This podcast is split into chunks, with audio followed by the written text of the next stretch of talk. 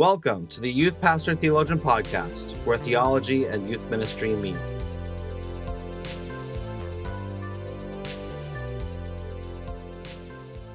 I'm your host, Mike McGarry.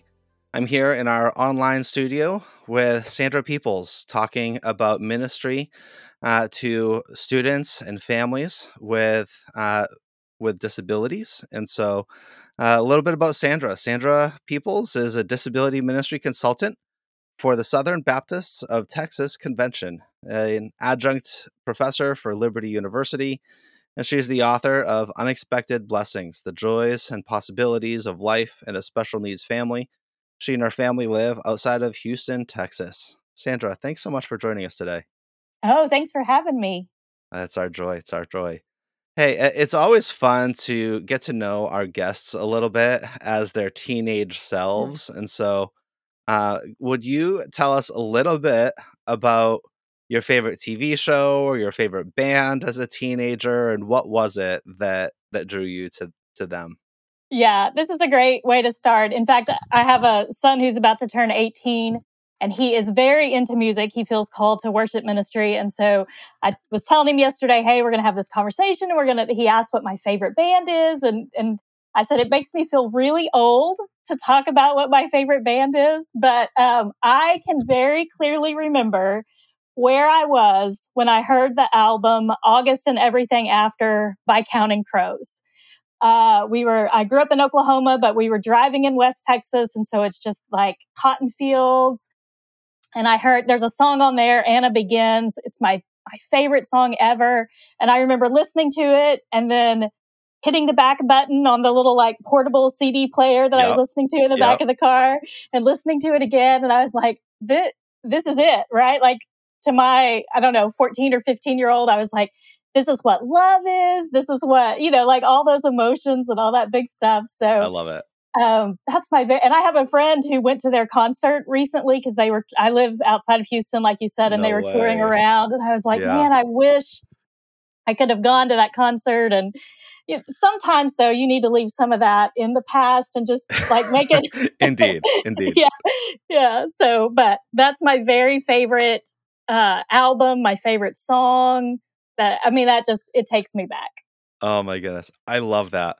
Um I, I can I can picture you in the back seat holding the Discman in your yeah. hands because if you put yeah. it on the seat cushion, there's like way too many jumps yeah. and skips, right? You, you got you gotta cradle it and shock shock absorb it with your uh-huh. hands, right? Yeah, yeah, I know. All of that's true, man. So, and I, I even had to think, like, did I have a Discman or was it on tape? But I'm pretty sure it was a CD. So at yeah. least I got like that level of technology. So, man, just so good. Music has it just puts you right back in certain places and certain times, and it's so cool.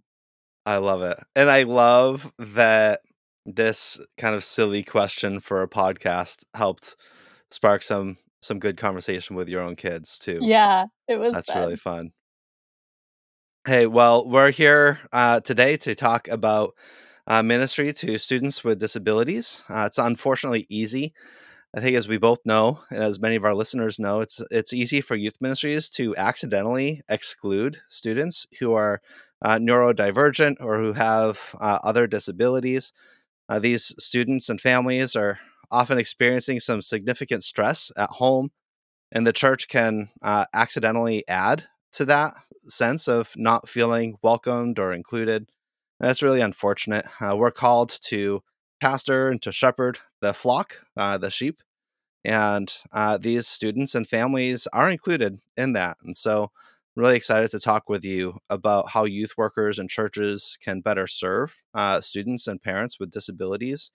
So to start us off, uh, could you could you just talk with us a little bit about uh, the verbiage and uh, how how do we appropriately talk about um, special needs and special um, disabilities and uh, kind of all these conversations. We have different ages listening, and so it's there's been some shifts in recent years. So could you just kind of talk us through what's the best way to even talk about these issues? Yeah, no. Now we're really jumping into the deep end right off the bat here with this.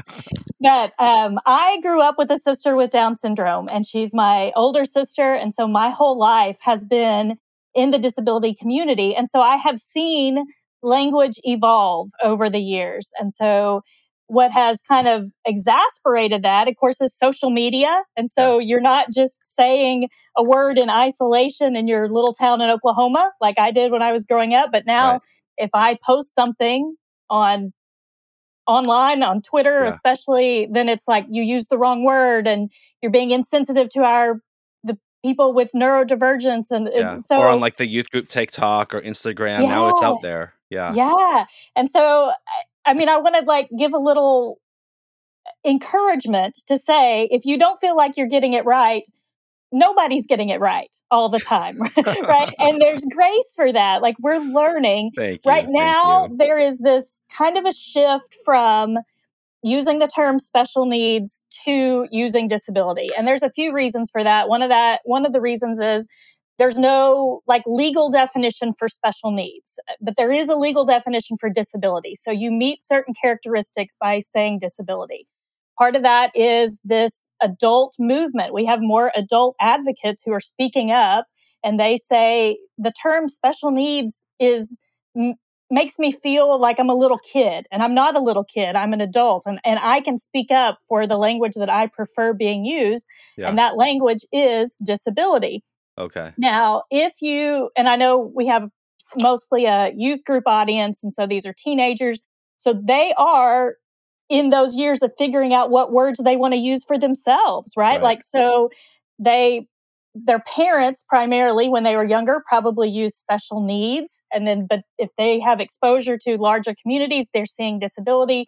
So, I mean, as a ministry leader, I just default to what the parents use, what the person him or herself uses to describe what they have and then go from that. I, I don't force anybody to use language that they're not comfortable with, but from like an educational standpoint across, if you have a specific ministry at your church, like my church has, we're shifting from special needs to disability. And now that encompasses a lot of things. Like at our church, that is what we would consider special needs, like Down syndrome or cerebral palsy. It also includes learning disabilities like dyslexia. It includes behavioral diagnosis uh, like oppositional defiant disorder. It includes mental health diagnosis like uh, ADHD. And so this is this big umbrella. And we're we're saying any what we say at our church is if you need any changes or accommodations to the lesson or the environment in order to hear and respond to the gospel, then you come under our umbrella of disability ministry. And that mm-hmm. doesn't mean you're not in the uh, youth ministry. It just means the disability ministry team speaks into your experience, is there to help the youth minister if he has any questions, and just is a kind of a support at whatever level they need that support. Yeah. Okay, so could you tell me more about this disability team? Maybe we might be jumping ahead too much. Um, you can put this one off if, if you think it would be better, but uh, I'm interested. So your church has a disability team. Well, can you share a little bit more about that? Yeah, it, it's we. So our church is a normal size church. So we run 350, 400. Okay, that's um, helpful because my initial yeah. thought is I'm in Massachusetts, you're in Houston. Surely this must be like some giant mega church then. Right, right. And normally it is. Like the churches who have been leading the way in disability ministry are the mega churches. Like I go to Houston's First Baptist and they've got huge ministry, right? And they they've got yeah. tons of volunteers we're doing that on a much smaller scale. Yeah. And I mean, with fewer volunteers, with may, I mean, I don't want to say less expertise because I really feel like God brings people to your church who have the gifts to serve other people. Right. And so yeah. we have special education teachers and we have therapists and we have all of them. And so what it looks like at our church, there's there's really four options for students with disabilities. And this is children and teenagers.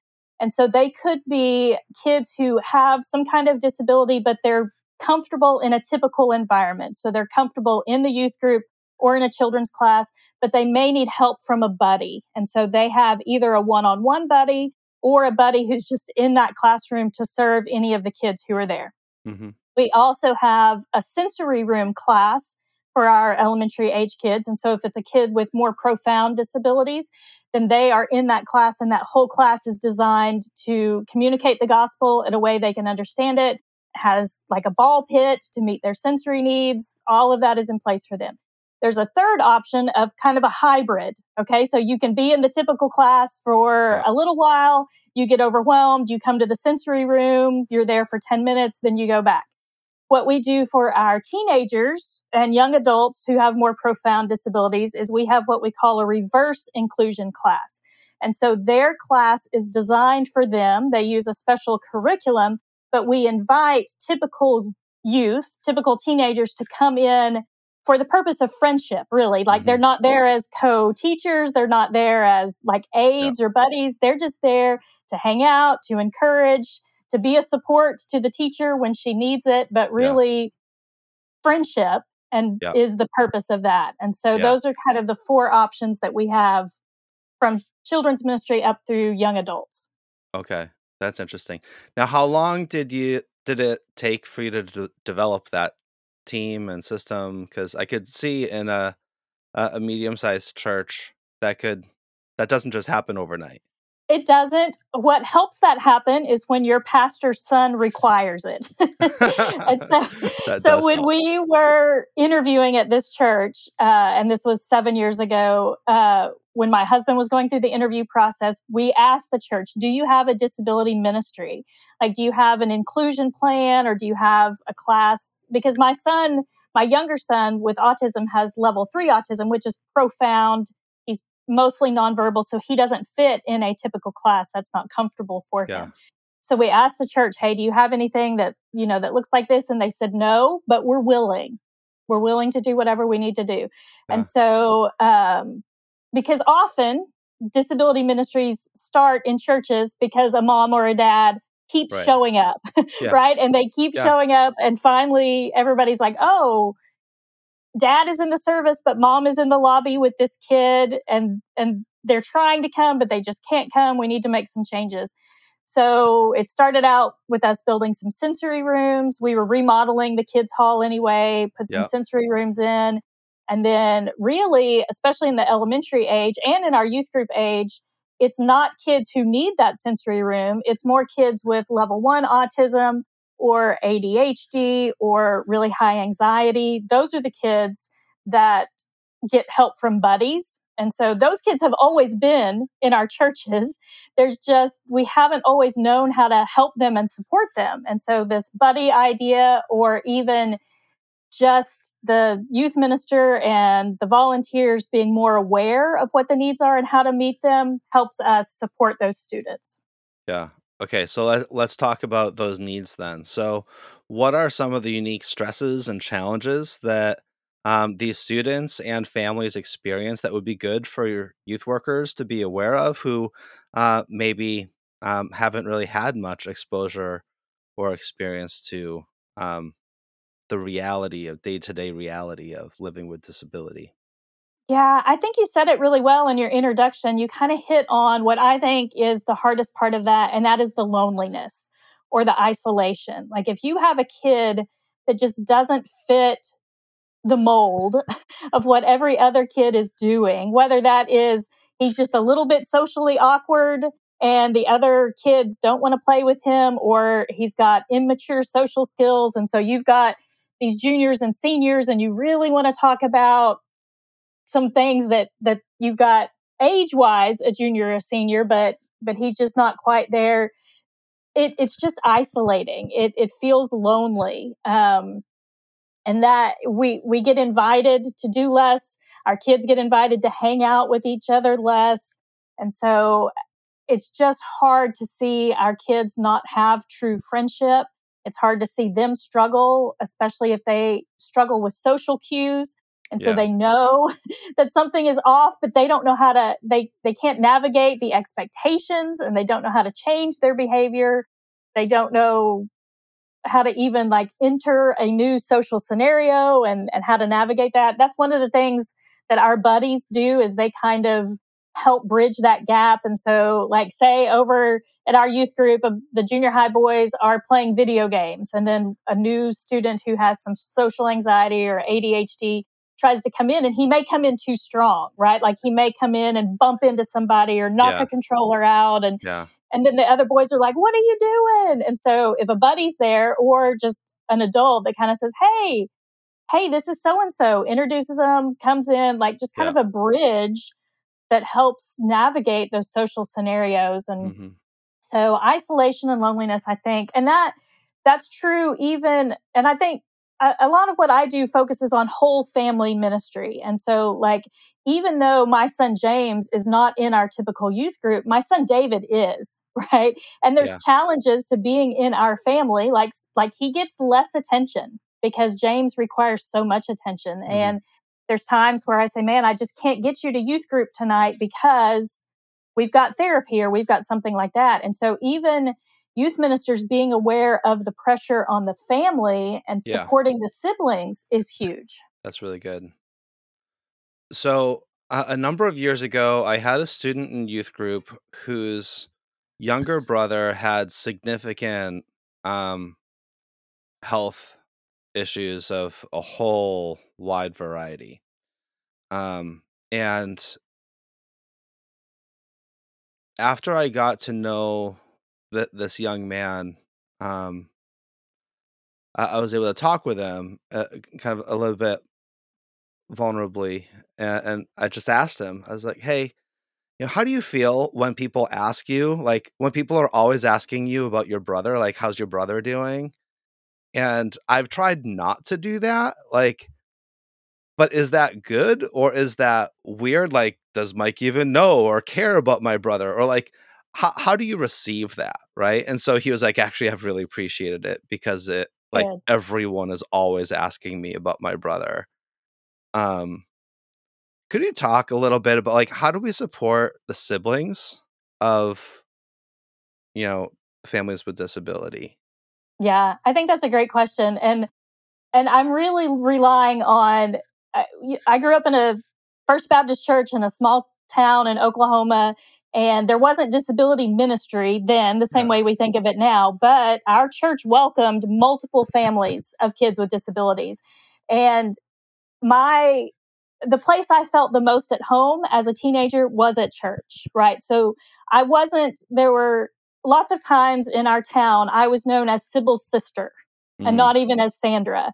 But at church, they knew me, they recognized me, they saw giftedness in me. Like they Yeah. encouraged me to to lead girls' Bible studies and to to mentor some of the younger girls. And and so a lot of my identity was shaped because my youth minister saw me as a separate person from my family unit. And that doesn't mean he didn't ask about Sybil and do he did, but it was like I, this is a place where I can kind of relax. Like I'm not responsible for um, being Sybil's sister and watching out for her and being on on duty all the time. Like I can come here and just be myself. Um, we all grew up together, so they knew Sybil. So Mhm. it wasn't like we were, you know, like hiding that. But man, it was just it's such a it was such a comfortable place for me. And what I love about that is there were three families, three or four families that all had kids with disabilities all the same age, and there are four of us from those families who are now in full-time ministry. oh wow. And so I think our church did that right, right? Yeah. Like that we not only continue to love Jesus and follow him, but Mhm. love the church enough to to work full time. Like we have a, a a worship leader, a church planter, a preschool director, and then I serve our state convention and serve Yeah. as pastor's wife. And so I think, man, they just did it right. And I see our youth group do that for my son as well and for the other typical siblings you know they just they just kind of there there's no way special needs parents there's just so much for us to have to do and we need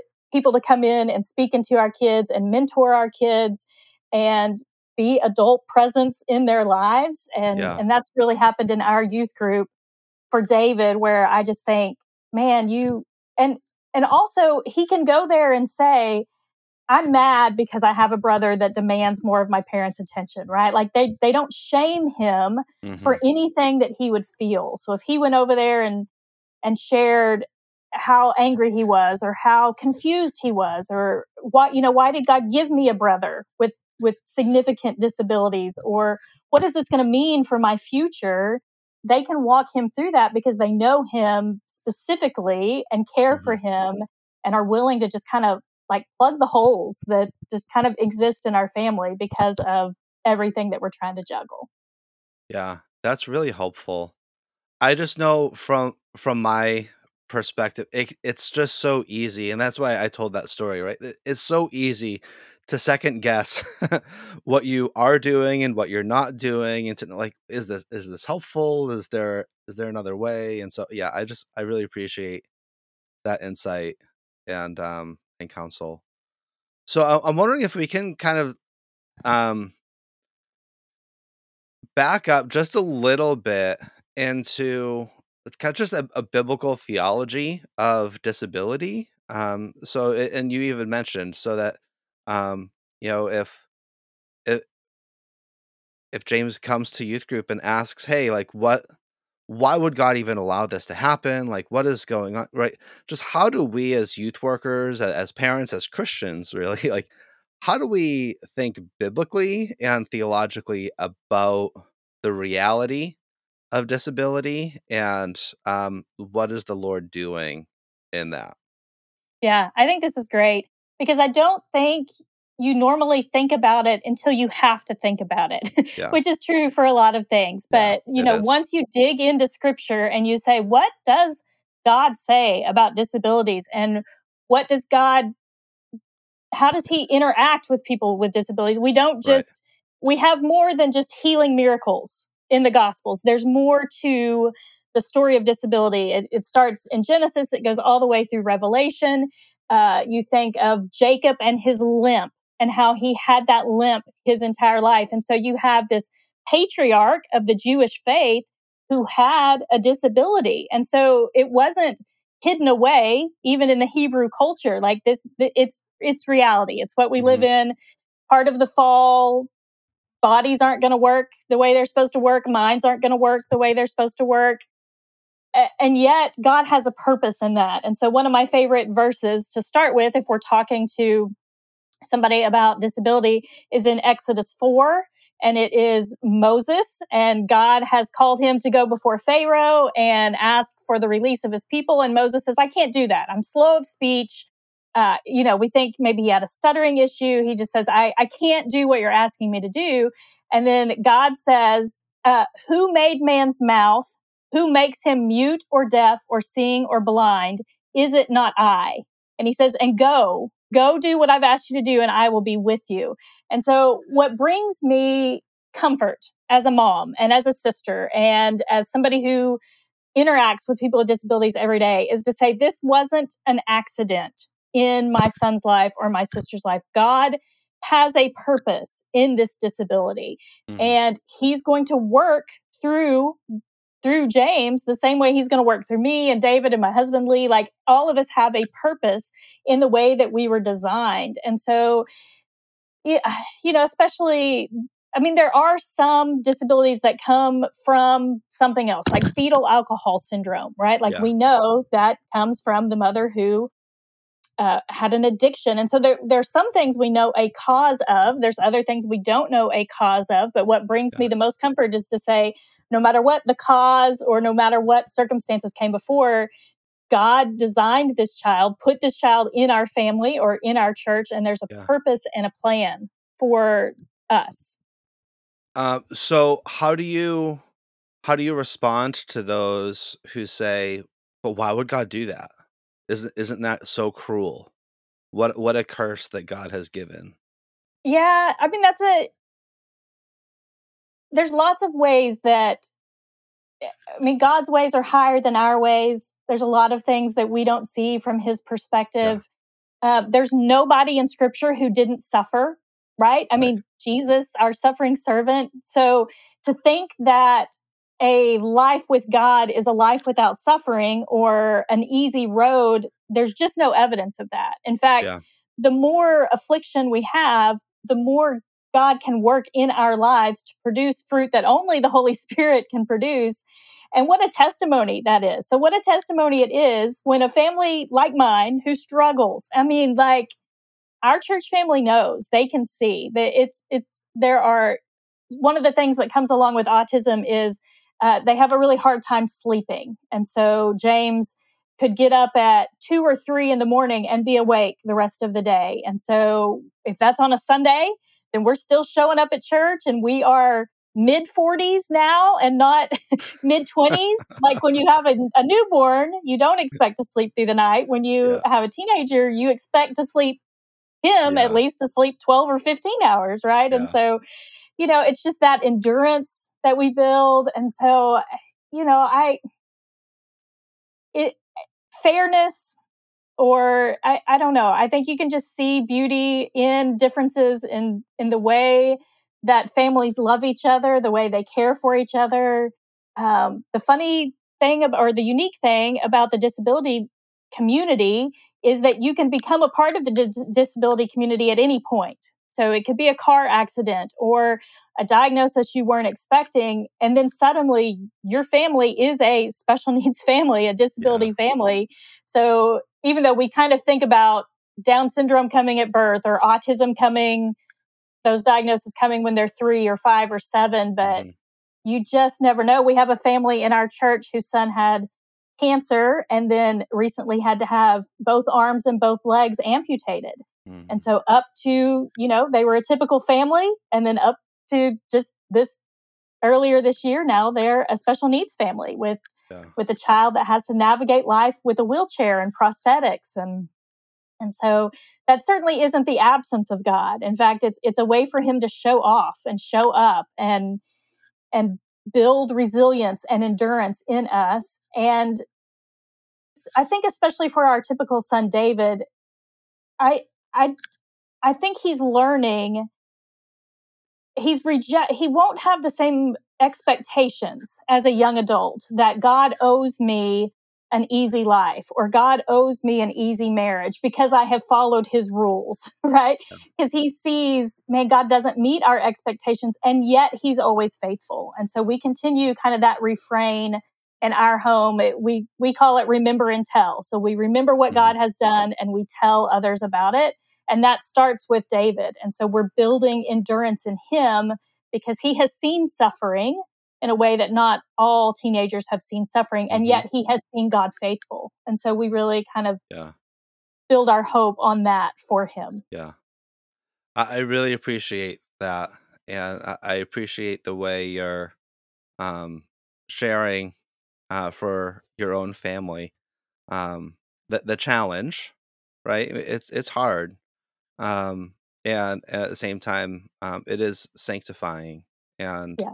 um, it, it's an opportunity to disciple um, you know your your whole family and for you to grow as a disciple too and um, so when when we as youth workers want to help um, and this is something that i've struggled with uh, my wife is um, uh, my wife was a special ed uh, teacher in the middle school for a number of years. Now she is a team chair for uh, the special education department in town, and uh, so it, has been um, it's been a, a conversation, um, and sometimes it does feel a bit like, well, my youth group is uh, we're just a small church, a small youth group.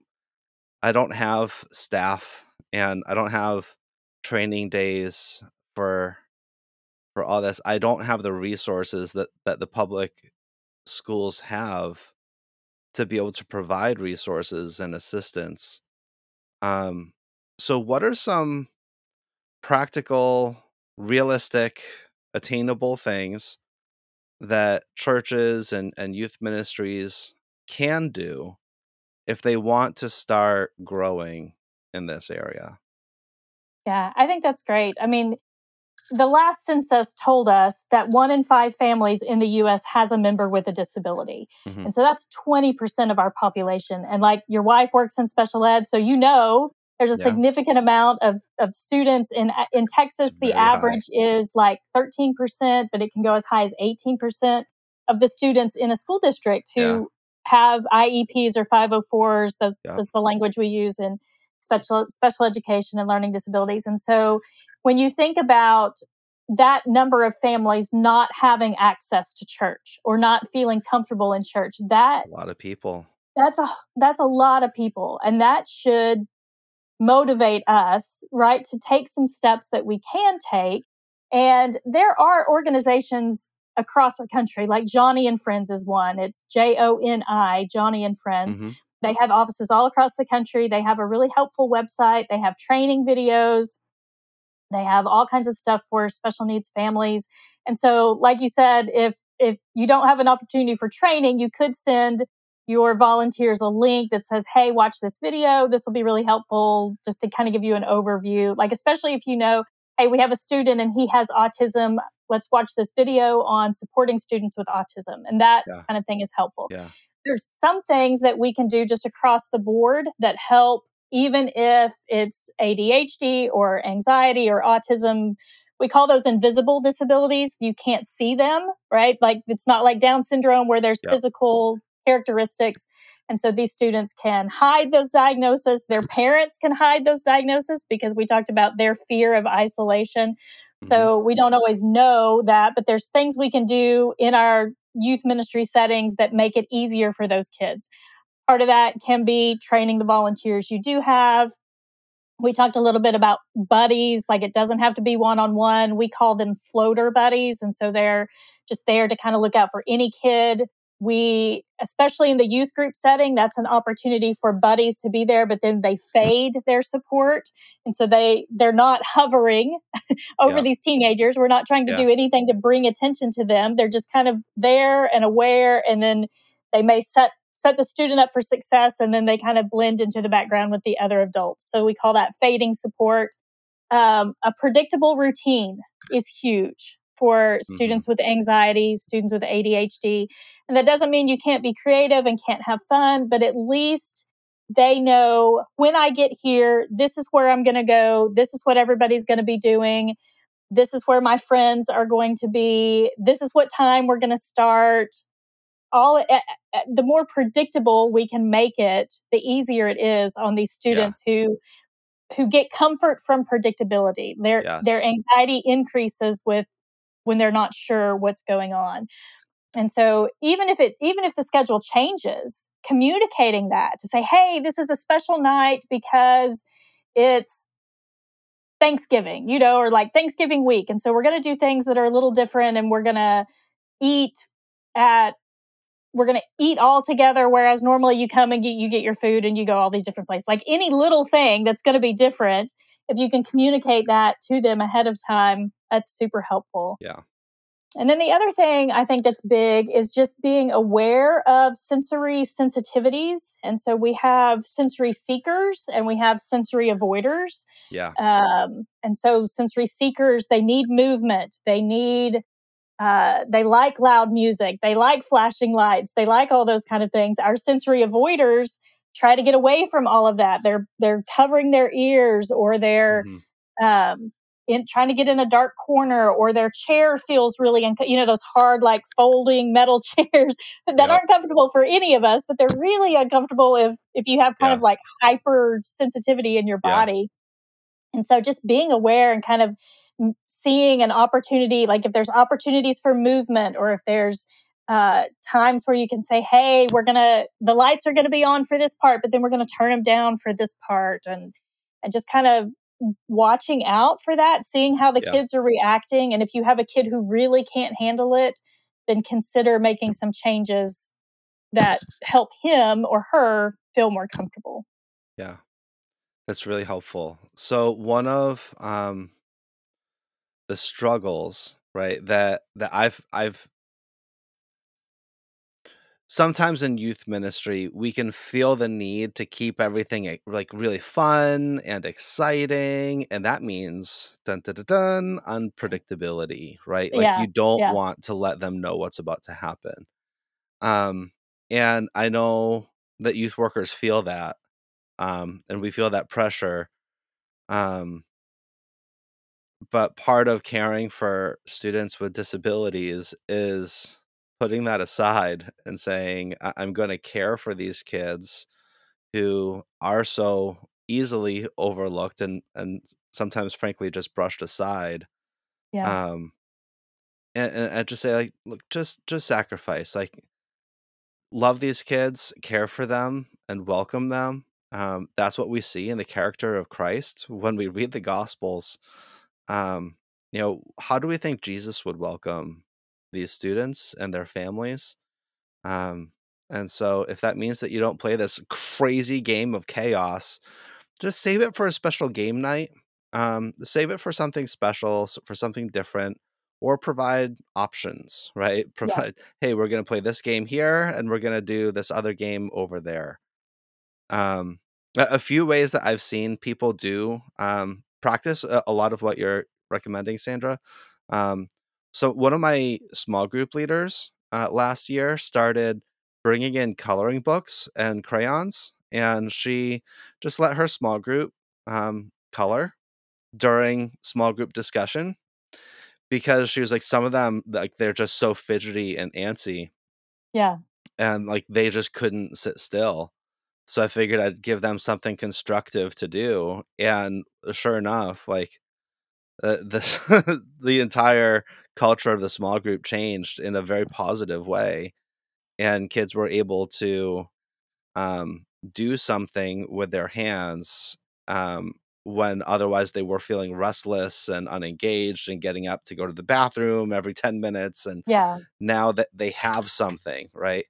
Um, and, and I know other groups who have like a, a fidget bin Yeah. of Yeah. silent Yeah. emphasis on silent and non-distracting fidgets that kids can take and just kind of flip around in their fingers or keep in their pocket and just play with and they know to like put it back at the end of the night so that way it's there for them again next week um I, I had one girl who was constantly like up and down and up and down going to the bathroom and so eventually i talked to her i was like hey what like what is what is happening she's like mike i just can't sit like i can't, i Mm. can't sit for that long like i feel bad but like my legs just get so restless i'm like can you just sit at the end of a row not in the Yeah. middle like just sit at the end of a row and when you need to stretch your legs just stand at the back of the room Yeah. that's okay. And she's like, I can do that. It's like, yes, I would rather you stand in the back of the room and just just make sure you're seated at the end of a row so you're not disrupting everyone in the in the row and everyone behind you. And if you need to pace back and forth, just like don't bring your friends with you. Don't be you don't have to be distracting. We want you here, but that means we want you in the room. Like Yeah. if you need to sit at the end of the row and stretch your legs during the message, you have my permission. And I will tell your small group leaders that you have like so uh, sometimes it's just simple things to give kids permission and to give small group leaders permission for for students who are otherwise restless to just you know care for them in very practical simple ways that sometimes we can just overlook Yeah. And I think teenagers today are good at advocating for themselves. Yeah. Like they can say, "Look, I I just can't sit still, right? And yeah help me like I want to sit still. I want to listen. I don't want to be a distraction. Yeah. So as the adult, help give me options that I so that I can be here. Um and you know, teenagers today they have language for things that we didn't 20 years ago Right. and and so it's helpful for them to say I- feel overwhelmed i feel like i'm having a panic attack or you know whatever language they're Yeah. giving us that that's helpful communication and so that we can brainstorm with them solutions like fidgets or being able to pace in the back or coloring books or there's Yeah. noise reducing headphones that our Mhm. kids and some of our teenagers use and when it gets too overwhelming they put these noise reducing headphones on and and it's great nobody bats an eye at Yeah. that because they're used to it they're used to it in a school setting and it's fine to kind of carry over into church and they just are the other kids are like oh good i'm glad they're able to to have something that helps them Yeah. be here with us yeah um so as as we wrap up the conversation i'm gonna um I want I want to hear from you because this is the youth pastor theologian podcast, right? Like, ooh, very deep and profound. Um, how do we? How does all this conversation come together to a point of discipleship? Right, like that. I, I just want to make it very clear. Like, we're not saying, "Oh, you like you you can't disciple these kids. You just create a welcoming space," right? Like, that's not that's not the message here right right so like yeah how does the, all of this come together to a point of discipleship and, and and helping these kids to not just feel welcome which is very important and gospel culture right is is crucial but what does discipleship look like um, when we're taking all these factors into consideration yeah i think that's a great question because one of the things that that i say when i'm helping churches is the goal is the gospel. Yeah. We're not here for babysitting. We're yeah. not here for and and not that that isn't helpful like on some level yep. for like for somebody who has profound disabilities for there to be a sensory room and the rest of the family is able to attend like there's value in that but we're mm-hmm. talking about the gospel like we yeah. want to communicate the gospel in a way that these kids and teens understand and we want to show them the love of Christ and we want them to take steps of sanctification and growing in godliness. And so some of that is just understanding what concrete thinkers they usually are. And so you the Bible is stories and metaphors and it takes a little bit of imagination, right? To like accept everything that's happening. And especially our students with level 1 autism they're such concrete thinkers that we we kind of have to be careful in the the words that we use and the comparisons that we make. And sarcasm. And, I've learned yeah, that the hard oh, way. Yeah. No sarcasm. Yeah. Yeah. No, it's not helpful. Um, and it it further isolates them, right? Because yeah. there's a joke everybody else gets that they don't get. Right. And so, yeah. you know, part of the discipleship, I think, is going back to something like Exodus 4, where you say, God made you this way on purpose and he's going to use this in your life. And so mm-hmm. this isn't something to um to push down. I mean like we want we want less anxiety, we want better communication, we want those things, but but there's something fundamentally different and that difference is on purpose. God has a purpose in that. And so especially when we're you know one of the things that they're dealing with in these teenage years is how am I different and do my are my differences bad? And so yeah. we have to kind of assure them god has a plan for you in this and that includes this and and there are things that you are going to be better at than i am because god designed your brain in this way. And he's going to take you places that i can't go because you have these opportunities to to think in this different way or see the world differently and um, so i think that's part of it because all kids, all teenagers are, are figuring out, am I flawed? Is there, is, can God use me? And so the first step of decide, besides salvation and the gospel message is to just really invest in them that, man, God has a purpose for you and God mm-hmm. has a community for you. There are, especially yeah. in the neurodiverse community, they are welcoming very welcoming, but they don't have the biblical worldview that we mm-hmm. have. And so if a teenager doesn't feel welcome at church, they're going to find other places where they are welcome.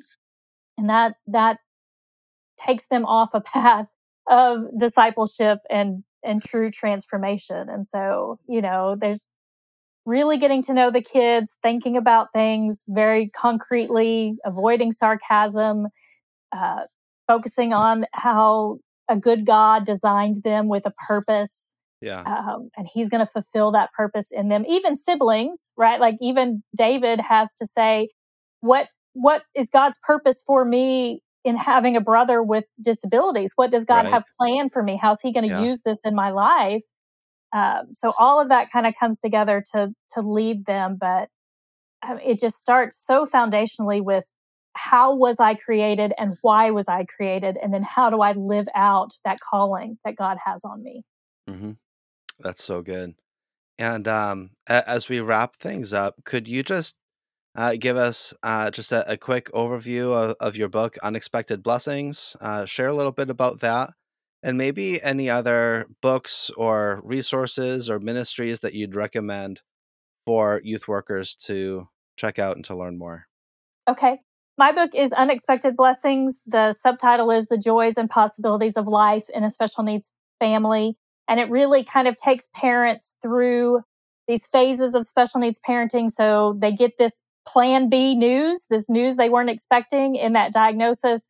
And then it takes them through rebuilding their faith, trusting in God again, uh, creating, investing in relationships, creating community, and then living out their purpose. And so mm-hmm. I, I say, God had a purpose for you all along, and that includes you being a special needs mom or a special needs dad, and He's going to use you.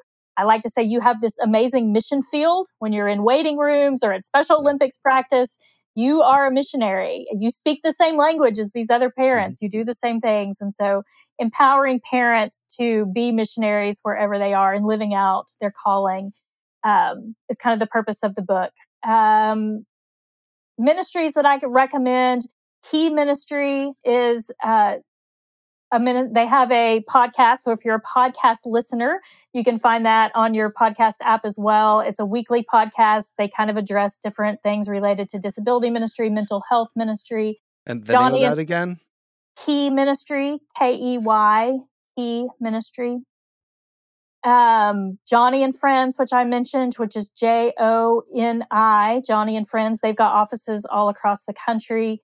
Um, Ability Ministry is really helpful. They do they do quite a bit of curriculum design, and so if you are a church and you think, hey, we need that sensory room that Sandra was talking about, or that reverse inclusion class that I mentioned, yeah, that Ability Ministry is great at producing uh, curriculum for that. They have gospel workbooks and baptism workbooks oh, okay. that are designed for people with disabilities. We use that at our church. And so if you have a kid who's a very concrete thinker or yeah. somebody with intellectual disabilities that you think we need to just kind of slow down this explanation of the gospel, make sure they really understand it. Yeah. Ability Ministry has workbooks and videos okay. that take students through that. So we use yeah. that at our church and so there's lots of things out there. I think it's it's part of the hard thing when you're in youth ministry and everybody you know is in youth ministry. You don't always know that this world exists that right. helps with disability ministry, and